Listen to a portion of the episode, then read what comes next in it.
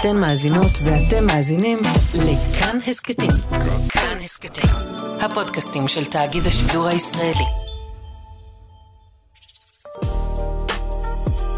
הישראלים עם ז'וז'ו אבוטבול. האורח שלנו היום יריב אופנהיימר. שלום. צעיר ישראל. אנחנו מכירים בו גילוי נאות, שלא נצחק אותה כאילו נפגשנו עכשיו פעם ראשונה. אבל לא נפגשנו הרבה זמן. אנחנו נכון, נכון. נפגשים בשור... כשנפגשנו זה היה תמיד בלילה. נפגשנו בלילה, אנחנו משני עברי המתרס, אתה שמאל, אני ימין, אתה אנטי, אני בעד, וכל... או הפוך, אני אנטי, אתה בעד. לא משנה. מה עושה היום יריב? מה אני עושה? האמת שאני מתרכז במה שמעניין אותי. מה? וזה לקדם... זה יישמע לך ממש מופרך עכשיו, פתרון מדיני בינינו לבין הפלסטינים, זה מרכז העשייה שלי, אני ביוזמת ג'נבה מנהל שם כמה פרויקטים שעוסקים בדיוק בעניין הזה. חוץ מזה אני עושה לא מהתקשורת, אני כותב באתר אייס, יש לי טור קבוע בדמוקרט טי וי, אני משדר ב-מאה ושלוש אף אם פעם בשבוע, אז יש הופעות טלוויזיוניות גם בארץ, גם בחול, אז יש לא מהתקשורת לצד העשייה. יש לי פתרון בשבילך, אם תיקח אותי בתור יועץ, פותר לך את הבעיה בינינו לבין הפלסטינים לצמיתות. איך? לוקח את כל היהודים, מחזיר אותם לארץ מוצא, משאיר את המקום לפלסטינים, והנה בא לי... כן? הוא בא שלום לעולם. אתה חושב? לא יודע, פחות הקטע שלי. לא נכון. כן, אני פחות... אירופה, צפון אפריקה, פחות מדבר אליי. כן? לא, אני טוב לי פה. אבל הם אומרים לך שהכל שלהם מהים עד הירדן, מחנכים את הילדים, את הנכדים, את הנינים, את הבני נינים, מראש הנקרא עד ומרשרש, מהירדן עד הים שלנו. עכשיו תשיב את היהודים איפה שאתה רוצה. תראה לי מפה אחת בבית ספר ישראלי שבה יש את השטחים ויש את יהודה ושומרון שלא חלק מישראל, ובכלל מסומן הקו הירוק. זה נכון שבצד הפלסטיני יש נרטיב שאומר הכל שלנו, אבל גם בצד שלנו יש נרטיב שאומר הכל שלנו. בסוף יש את הפרגמטיות של החיים. ילד שגר בשכם, אתה יודע מה? ילד שגר בעזה. אין לו אשליה שישראל תיעלם, ואם יש לו אשליה צריך לנפץ לו אותה, אנחנו לא הולכים לשום מקום. מצד שני, אם אנחנו ממשיכים את הסכסוך איתם, ממשיכים לשלוט בהם, גם בעזה, אבל בעיקר ביהודה ושומרון, אנחנו נגיע למצב שהשנאה שם תהיה כל כך גדולה. למה? שבאמת, היא עכשיו לא גדולה כאילו? היא מאוד גדולה. תשעים וחמישה אחוז לא גדול? היא מאוד גדולה, כי אתה יודע למה? למה? כי כל פעם שאנחנו נפגשים כבר עשרות שנים, כבר הרבה מאוד שנים, אני באופוזיציה. תן לי פעם אחת, פעם אחת לתת לי להיות בקואליציה, תן לי פעם אחת ממשלה שמחויבת לפתור את הסכסוך. יריב, היה לכם... מה, בנט?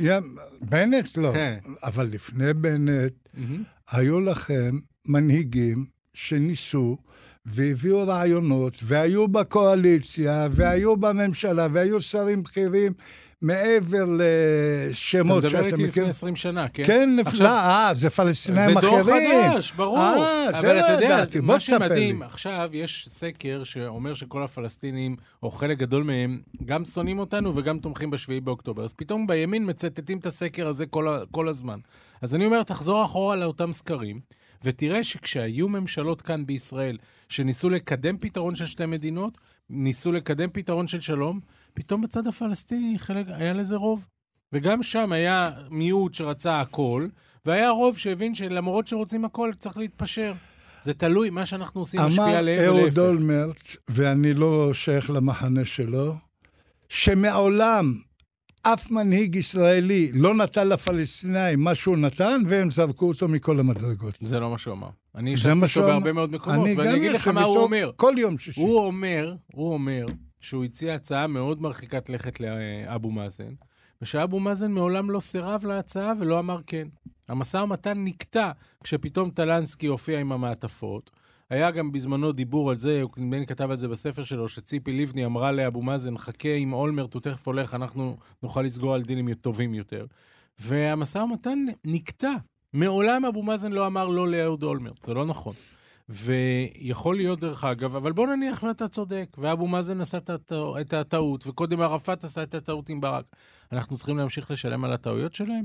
אנחנו צריכים להמשיך להיות בסיטואציה שנחיה מקטסטרופה לקטסטרופה. הרי הוכח בשביעי לאוקטובר שאי אפשר להתעלם מהפלסטינים. שזה לא כמו שבנט אמר שזה רסיס בישבן. הוכח שזאת בעיה בוערת שמסכנת את קיומה של מדינת שמח, ישראל. על שמח מה צריך לפתור את הבעיה הזאת. על שמח מה אתה בונה את התזה של האמירה שלך של הוכח.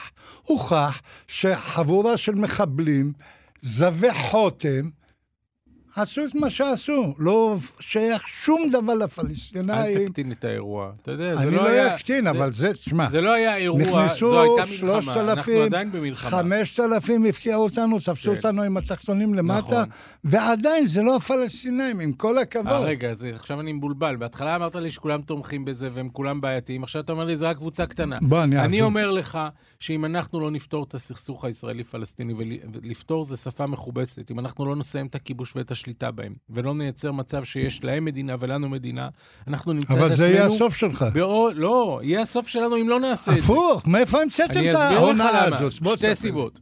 אחת, הם ימשיכו לתקוף אותנו, ואתה תשים עכשיו חיילים על הגבול, הם, הם, הם, הם יתקפו מטוסים. אתה תאבטח מטוסים, הם יתקפו ספינות. אתה תאבטח את הספינות, הם יתקפו ילדים בבית ספר בטיולים. אני לא רוצה לתת רעיונות. לא, יש להם, יש להם מספיק מהשמאל שנותנים בהם רעיונות. לא צריך אותך. הדרך היחידה שתבטיח שזה לא יקרה, זה הסכם שלום, כי זה מה שמונע את ה... והם יכבדו את ההסכם שלום? אני לא יודע. אמר לך אתמול, שלשום, הופיע... עניה. עניה. נו, אבל עניה הוא לא הפרטנר שלי. אה, הוא לא הפרטנר. לא, אני לא מדבר על החמאס, אני מדבר על מי שמתנגד לחמאס. אבל, אם אנחנו לא נעשה את מה שאני אומר, אתה יודע מה יקרה? מה? זה עוד לקח שלא מדברים עליו מספיק. ישראל כאן לא יכולה לשרוד לבד. פשוט לא יכולה. אנחנו יכולים להגיד עם חזק וכל הדברים האלה ולשיר שירים. בסוף בלי ארצות הברית, בלי אירופה, אנחנו לא נשרוד פה. לא מול חיזבאללה, לא מול איראן, ולא מול החות'ים, ולא מול החמאס. ואם אנחנו נמשיך את השליטה בפלסטינים, אנחנו נגרום לכך שארצות הברית ואירופה לא יהיו לצידנו לעולם עד.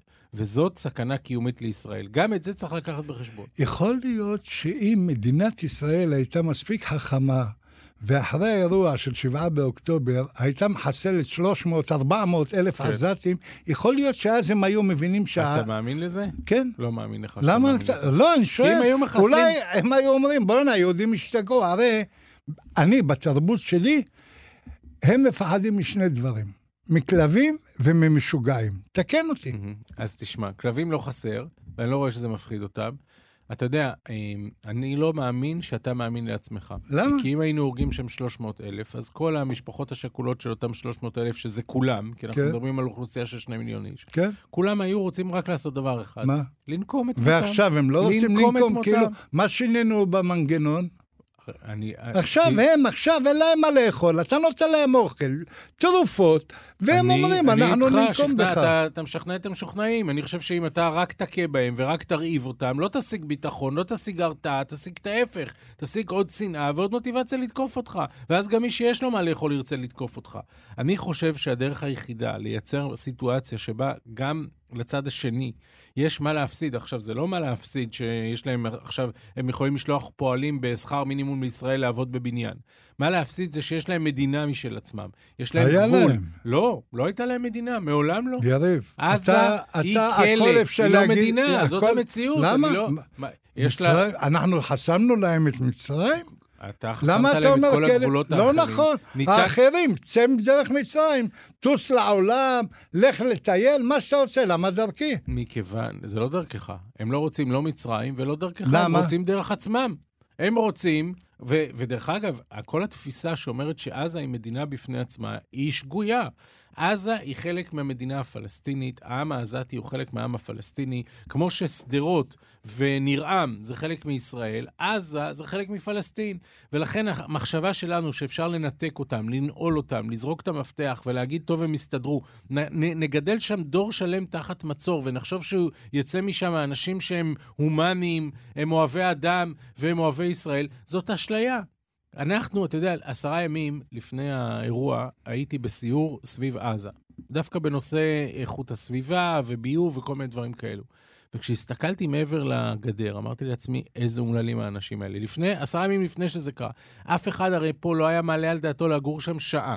עכשיו, זה לא רק אנחנו אשמים, גם החמאס אשם. אני לא, אני לא חושב שהחמאס הוא נקי כפיים. החמאס יש לו אחריות כבדה למה שקורה בעזה, עזה הייתה יכולה לראות אחרת בלי החמאס. אבל גם לנו יש אחריות.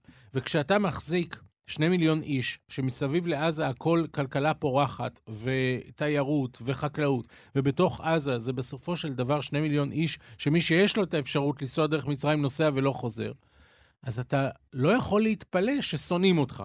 האם זה מצדיק את הטבח? לא. האם זה נותן להם איזושהי הנחה? בכלל לא. האם מה שהם עשו זה דבר נוראי, ויש בו תמיכה, והתמיכה הזאת זה דבר נוראי, והם צריכים לעשות גם בתוך עצמם חשבון נפש אדיר? כן. אבל אנחנו צריכים מחר בוקר לחיות לידם. הם לא ייעלמו.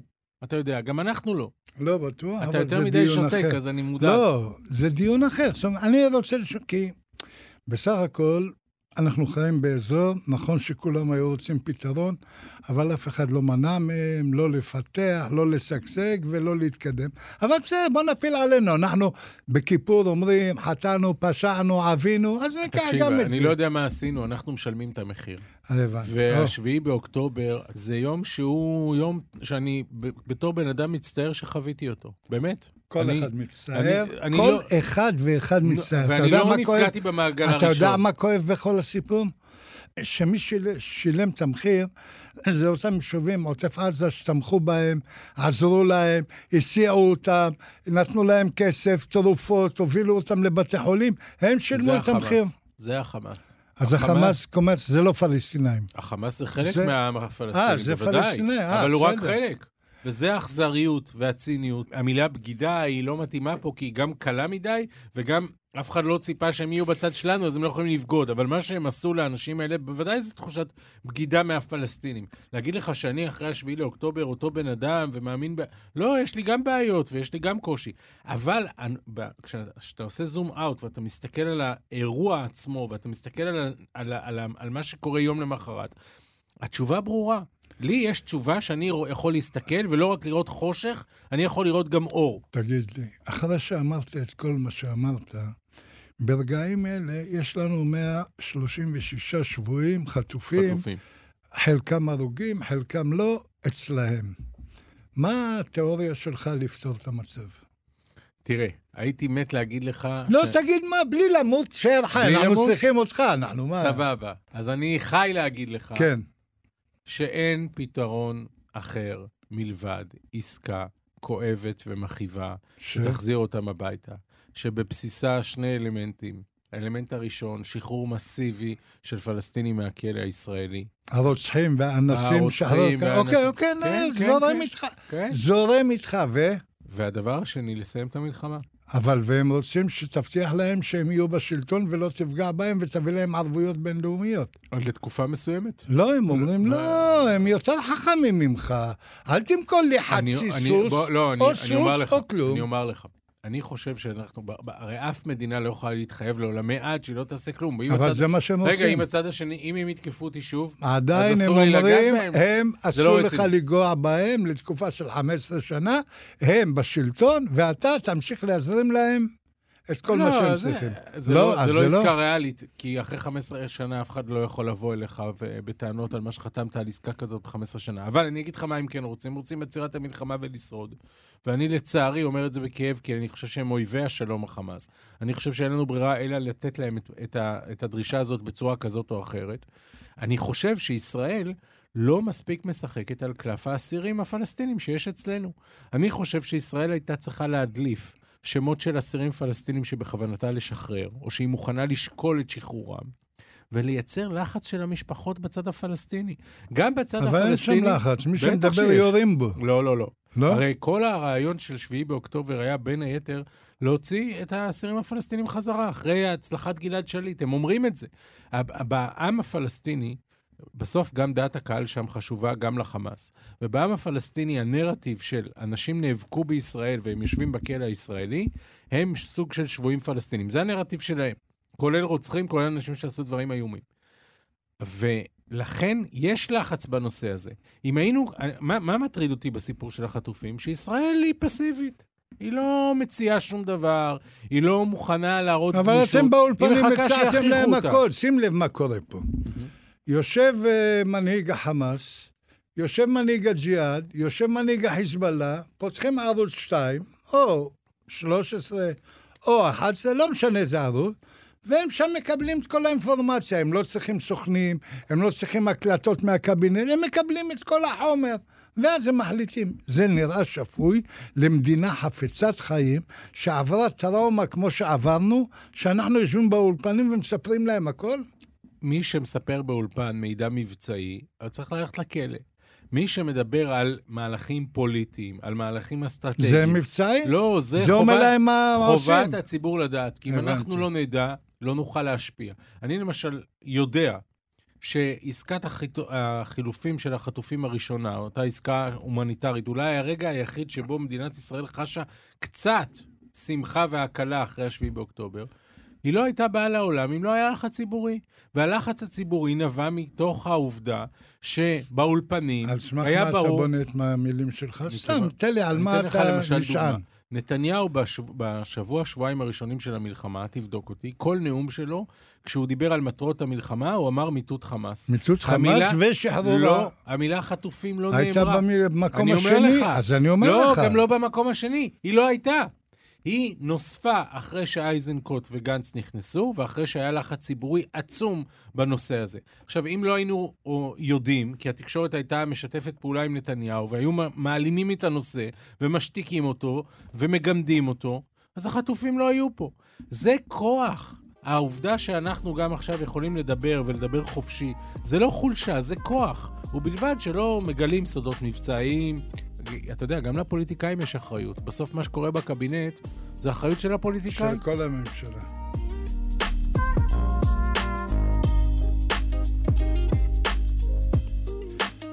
היום יושבים בקבינט שמקבל את ההחלטות העיקריות, גם גנץ, גם גדעון סער, גם אייזנקוט. זאת אומרת, אנשים שאי אפשר להגיד שהם מעריצי נתניהו ומגנים עליו.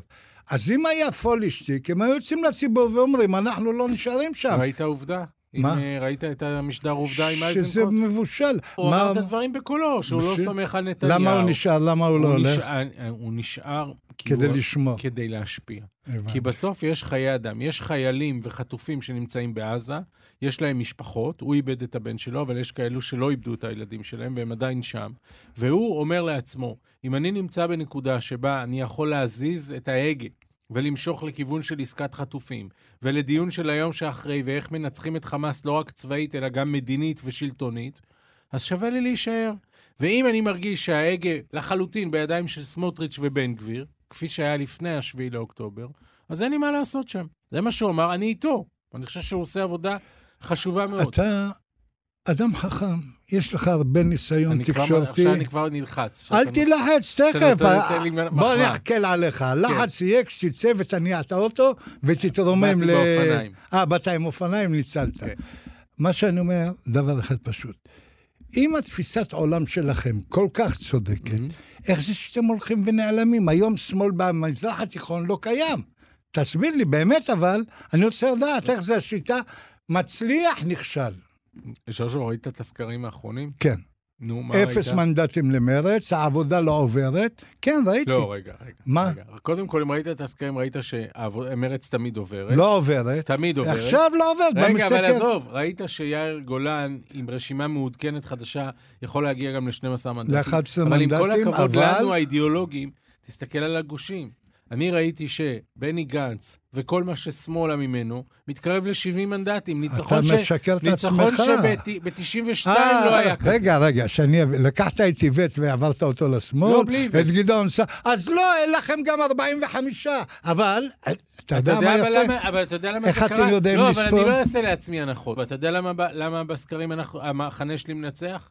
תמיד הוא מנצח בסקרים. לא, לא נכון. אם תביא לי סקר אחד שלא ניצחתם, תקבל מה שאתה רוצה. אני אביא לך. מאז קום המדינה ועד היום, הנה אני מקרא עליך. שאהוד אולמרט גורש בבושת פנים מכיסא ראש הממשלה על ידי אהוד ברק וציפי לבני. לא, זה ציפי לבני. רגע, נכון, בכל הסקרים הראו שנתניהו יהיה ראש הממשלה הבא. ולמרות שידענו שנתניהו הולך להיות ראש הממשלה הבא, אנחנו כמחנה הוצאנו את אהוד אולמרט עוד לפני הגשת כתב אישום. רק מראה על עמוד השיטה האידיאולוגית של המחנה הזה. הוא יצא בהסכם עם אהוד ברק המתוחכם. גירשו אותו, איזה הסכם. מה, הוא רצה את זה? הוא הגיע איתם. לא הייתה לו ברירה, כי הם הפילו לו את הקואליציה. אבל עזוב את העניין הזה. אני לא חושב שכל הציבור נהיה שמאלני. בוא, אני לא עד כדי כך מנותק. לא, בסדר, מה אכפת לי שספר לעצמכם סיפורים? אבל אני חושב שהציבור מבין, לפחות זה מה שרואים בסקרים, שזה קרה במשמרת של הימין מלא מלא מלא. כלומר, כל הדיבורים על בוא נרעיב אותם, בוא נהרוג שלוש מאות אלף, בוא נעונש מוות למחבלים, בוא נראה גם במי שלא מחבל או במי שאולי חשבנו שהוא מחבל, כל הדיבורים האלה, נראה את התנאים שלהם בכלא, נתעלם מהם, כל הדיבורים האלה, כישלון מהדהד. יש לך ילדים, וזה קרה יריב? במשמרת שלכם, נכון, של הימין. נכון. יש, יש לך ילדים, ילדים קטנים, שיהיו בריאים. כן. אכפת לך העתיד שלהם? יותר מכל דבר. יופי. אתה חושב שאין קשר בין ההפגנות בתל אביב, לא לשרת, לא להתגייס, זה לבין מה שקרה, או שאין קשר בכלל? זה, הימין היה, הימין היה צריך לשבור את הראש. יש קשר, אבל מי שארגן את ההפגנות האלה, היה רק בן אדם אחד. בנימין נתניהו. הבנתי. מכיוון שההפגנות האלה הם לא באו יש מאין. זה לא שנבחרה ממשלה ופתאום אנשים יצאו ואמרו אנחנו אולי לא נשרת דיקטטורה. ההפגנות האלה הם תגובה לחקיקה אנטי-דמוקרטית שהממשלה הזאת ניסתה לעשות, ולא עניין אותה כלום. אני מזכיר לך שלפני ההצבעה על ביטול עילת הסבירות, לא הסכימו ראש הממשלה ושר הביטחון להיפגש עם הרמטכ"ל. שר הביטחון רצה, ראש הממשלה לא הסכים להיפגש עם הרמטכ"ל, שבא והזהיר אותו, אנחנו נמצאים בסיטואציה מאוד מאוד רגישה, לא, אל תעשה את הדברים האלה. בוא נסכם עכשיו, כי אנחנו מתקרבים לקראת סיום. זאת אומרת, אתה אומר להפגנות היה משקל, רק האשמה אתה מפיל על נתניהו, אם הבנתי אותך נכון. מכיוון שההפגנות הן תוצאה של ההפיכה המשטרית. מי מממן את ההפגנות פלוס מינוס, אתה יודע כמוני, נכון? אני חושב שהרבה מאוד אנשים ימנו אותם. לא, בוא נתחיל בגדול, אהוד ברק ונרד הלאה, אוקיי? זאת אומרת שההפגנות ממומנות פוליטית.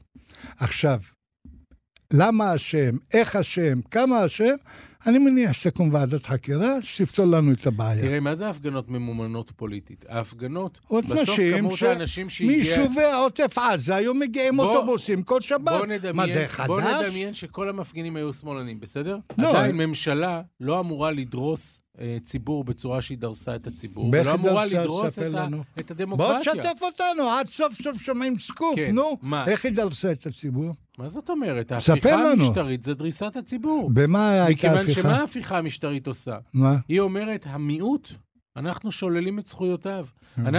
אנחנו שולטים בגוף היחיד בישראל שמגן על המיעוט. ובית משפט העליון יכול לשלול את הזכויות של המיעוט, כי הוא הרוב. זה מה שהיה עכשיו, בשני...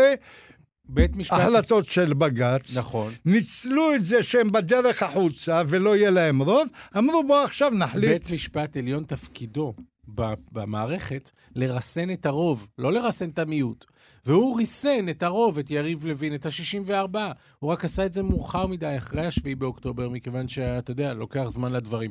רק תדמיין מה היה קורה אם לא היינו הולכים להפיכה המשטרית.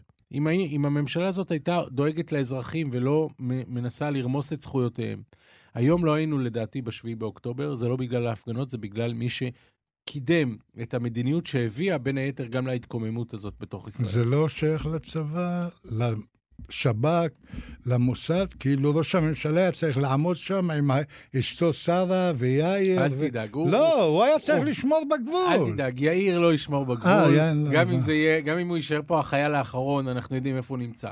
האחריות היא גם על הצבא, יש פה כישלון טקטי וכישלון אסטרטגי וכל המילים האלה הגבוהות של הצבא. ברור שאם ראש אמן מקבל אינדיקציות ו- ו- ובסוף קורה דבר... ערב קודם, כן, רק אני... תגיד, רק... תכריז כוננות, לא יותר, רק... הכל היה נמלח. רק... לא יודע אם הכל, אני רק, רק אגיד לך משהו אחד, לז... לזכותם. וזה ממש לא מעניין אותי מי האנשים האלה. אף אחד לא ייקח להם כמו שהם נתנו למדינה. לא, אבל יותר מזה. אנחנו יודעים שערב קודם, כמה שעות לפני היו דיונים קדחתניים על אולי משהו מתרחש. אנחנו לא יודעים כמה פעמים במהלך השנה האחרונה היו דיונים כאלה. אבל פה זה היה משהו ספציפי. רגע, לא, אבל אולי גם שבוע קודם היה, ואולי גם שבועיים קודם, אנחנו עוד לא יודעים. ויכול להיות שכשאנשים כל פעם שעשו את הדיונים האלה, ראו שלא קורה שום דבר. ולכן, אחרי שאתה שומע חמש עשרה פעם, עשרים פעם, זאב, זאב, אתה... נכון, זה הטבע האנושי. אבל תפקידה לא להיות שמה. אני מניח שאנשים אלה, בניגוד למישהו אחד שכנראה ישן מצוין בלילה, אני מניח שהם לא ישנים בלילה. מתי הלכו הבחירות לדעתך? זאת אומרת, בחשיבה... ריאלית, אתה אומר. ריאלית אצלכם זה שני דברים שונים, אבל לא. ראיתי שנתניהו כבר רוצה שהבחירות יהיו אחרי ועדת החקירה, זאת אומרת, רוצה לדחות אותם ל-עשרים שלושים. אני לא יודע מתי יהיו הבחירות, אני מקווה מאוד שזה יהיה ב-עשרים עשרים וארבע, אבל זה גם יכול להיות ב-עשרים עשרים ושש. אני לא חושב, אני חושב שככל שהסקרים נראים יותר רע לקואליציה, כך הקואליציה יותר דבקה בלהישאר שם. יש שאלה מאוד דרמטית, האם יש חמישה חברי כנסת בליכוד, אחד בטוח יש, האם יש עוד ארבעה, שיעשו מעשה. מי זה ו... אחד סתם? אני מניח שגלנט לא איש, לא... אני, מ... אני, אני אחסוך לך ולקהל כן. מאמיניך, ואגיד לכם שאם אתם בונים על ארבעה, חמישה, שלושה, שניים, תלכו להגדה של פסח, תראו איפה זה מסתיים. אל תהיה בטוח, כי זה לא אתם. כשאתה מסתכל עליי ואומר לי, אתם בונים, אתה צודק. אבל זה לא אני. זה המשפחות השכולות. זה משפחות חטופים. שהדעה זו, שלהם, זה... הדעה שלהם אי אפשר לתקוף אותה, המשפחות השכולות והמשפחות של החטופים. אני מעריך שתהיה כאן מחאה אחרת, 아, לא רק של שקמה הבנתי. ברסלר ושל אה, משה רדמן, אלא גם של אנשים שאנחנו היום אולי לא מכירים את שמם, אבל אנחנו נכיר אותם. יש כמה ש... אלופים שמקבלים אה, לא, זמן אני מדבר מסך. איתך, אני מדבר איתך בעיקר על אנשים ש... ש... ששכלו את המשפחות שלהם, את היקירים שלהם במלחמה הזאת. אני, לא, אני מעריך שחלק גדול מהם יהיו הקולות שידחפו לבחירות, ואז אותם ח"כים מהליכוד בספסלים האחוריים שמרגישים אשם, שיודעים שהם, עשו, שהם היו חלק ממשהו שהביא את הקטסטרופה הזאת, אני מעריך שלחלקם יישאר קמצוץ של אינטגריטי, והם יעשו את המעשה. אחרת אין בחירות, אחרת אנחנו יכולים לפנטז. אתם יכולים לפנטז, הנה בשידור, בזמן שלהם, בזמן ובמועד שנקבע על פי החוק. אתם שומרי חוק, לא? אתה לא חושב שאחרי השביעי לאוקטובר צריך... החוק, יש חוק במדינה. אתם לא יכולים, כשנוח לכם, להגיד חוק, וכשלא נוח לכם, אין חוק. בחירות מקדימים בישראל בחוק, חוק הקדמת הבחירות. אני שואל אותך, האם לדעתך לא נראה לך מוסרי יותר? נניח אתה צודק, או האם... אתם המוסריים, אתם הצודקים, אנחנו לא מוסריים. אני לא מוסרי, אני שואל אותך. אנחנו לא מוסריים. יכול להיות שצודקים, וזה לא אשמת נתניהו. האם לא דבר ראוי לבוא לציבור ולומר, עברנו פה דבר שלא לא קרה מעולם בישראל, נכון. אנחנו רוצים לקבל מחדש את האמון של לא, הציבור. לא, למה יש לנו אמון שהוא מחזיק כן, טוב לארבע שנים? הבנתי. כן. לא חשוב מה קורה בארבע שנים אותו האלה. אותו אמון מספיק טוב, תאמין לי. אתה יודע מה, שאתם... לא, אני חושב שבלב לבך אתה לא מאמין לעצמך. יכול להיות, אני אוהב את המשפט הזה, דרך אגב, התאהבת כן. בו, רק תוודא שהוא אתה, נכון. כי אתה גם בן אדם מוסרי וגם בן אדם אינטליגנטי, קשר, ואתה יודע קשר. שאחרי השביעי באוקטובר, אם לא הולכים לבחירות ונצ... ולוחזים לא בקרנות המזבח... רגע, זה מוקלט, נכון? ואתה תוכל להוציא את זה, יש לך גם את הטלפון שלי, תוכל לשלוח לי, הבחירות התקיימו במועדם, נקודה, תבדוק אותי. אבל חבל לי שאתה מצדד בעניין הזה. לא מצדד, זה העובדה. יכול להיות. כי עוד והמוסר שייך רק לכם, אנחנו יום אחד נקנה מוסר בסופר, איפה שאתם קונים, ואולי נשתבק. יריב אופנהיימר, נעמת, עניינת, לא ויתרת על שום דבר, ענית על הכל, היה כיף. תודה, ז'וז'ו. תודה לך. תודה.